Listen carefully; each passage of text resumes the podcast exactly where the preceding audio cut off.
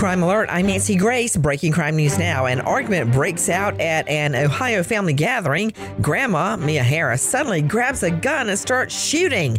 A bullet grazes one daughter's head. Then Harris turns the gun on her six month old granddaughter, shooting the baby in the head. Nancy, we're learning that Harris reportedly dragged her daughter out of bed in the middle of the night to confront her about a financial issue, waking up the whole house. Harris's daughter locked herself in a bedroom with her baby, but Harris broke in and fired a shot at her daughter. Harris then fired at the baby, who was lying on the bed. Afterwards, she picked the baby up, handed her back to her mother, then left with a smile on her face.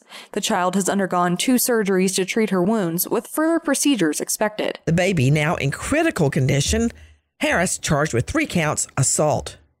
A 12 foot bronze statue of Abraham Lincoln stands tall in a Kentucky park. As the sculptor Ed Hamilton pays it a visit, he notices Lincoln's top hat is missing. The hat was sculpted to sit on a rock next to Lincoln. Hamilton, impressed a thief managed to dislodge 20 pounds of bronze, posts the discovery on Facebook. He's now imploring whoever stole the hat to return it to its rightful place with President Abraham Lincoln. More crime and justice news after this. Now, with the latest crime and justice breaking news, Crime Online's Jackie Howard. A man incarcerated for covering up the death of Georgia teacher Tara Grinstead has entered a plea of guilty to lesser counts in two unrelated rape cases. This all in an attempt to avoid serving further time behind bars. With more, here's Sydney Sumner. According to documents from Georgia's Houston County Superior Court, Bo Dukes entered into plea agreements on November 13th in order to resolve accusations that he had threatened women with weapons and raped them in 2017 and 2019. Dukes was permitted by the prosecution to enter a guilty plea to aggravated assault with the intent to rape in both instances. Along with the dismissal of over a dozen other counts, he also entered a guilty plea to possession of a firearm by a convicted felon. The plea agreement was originally reported by our friends with WALB TV. 39 year old Dukes is now serving a 25 year jail sentence for his involvement in Grinstead's death and abduction. The sentences Dukes received will not be added to that current jail term. Grinstead, a former beauty queen and high school teacher, disappeared from her remote Irwin County home in 2005. For over 10 years, her whereabouts were unknown until Ryan Duke, a friend of Duke's with a similar last name, admitted to Georgia Bureau of Investigation officers that he had strangled Grinstead and had recruited Dukes to assist in setting her body on fire. In 2019, a jury found Dukes guilty of hiding Grinstead's death. Duke was found guilty of the same felony in 2022 after recanting his confession, but he was found not guilty of murder. In a nearby county where the men set Grinstead's body ablaze in a pecan plantation, further charges are still pending in connection with her killing. Dukes was also charged in two separate rape cases in 2019. Now to the upper Midwest, as authorities say a man from eastern Wisconsin has been charged with causing the wrong way crash that claimed the lives of four siblings.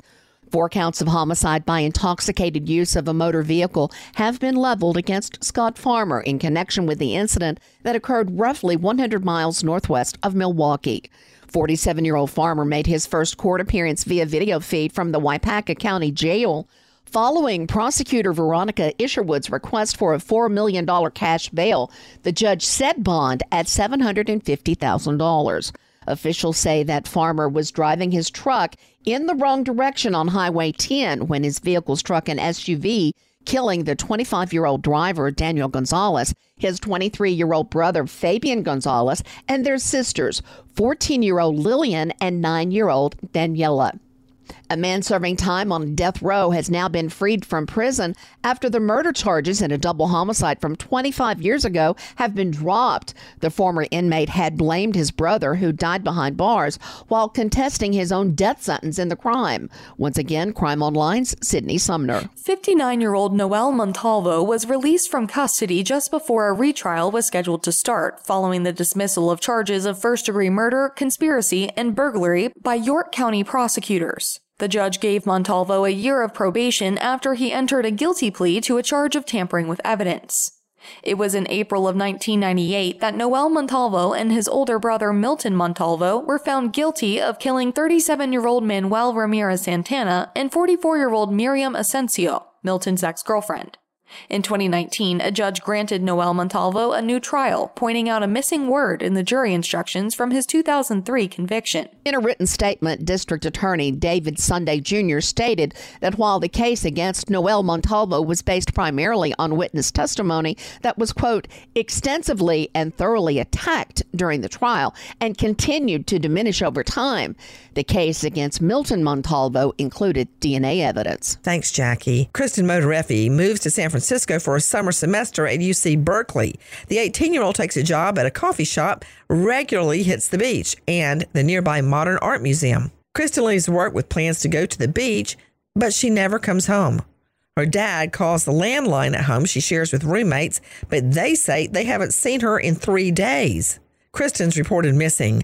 Coworkers report they saw her with a blonde woman in the mall after she clocked out. Police find a newspaper in Kristen's room with a personal ad from a woman seeking new friends circled. The newspaper was unable to confirm who placed the ad, and the woman Kristen met at the mall has not been identified. Kristen Modafferi now missing over 26 years. If you have info, call San Francisco FBI 415 553 7400. For the latest crime and justice news, go to crimeonline.com. With this crime alert, I'm Nancy Grace.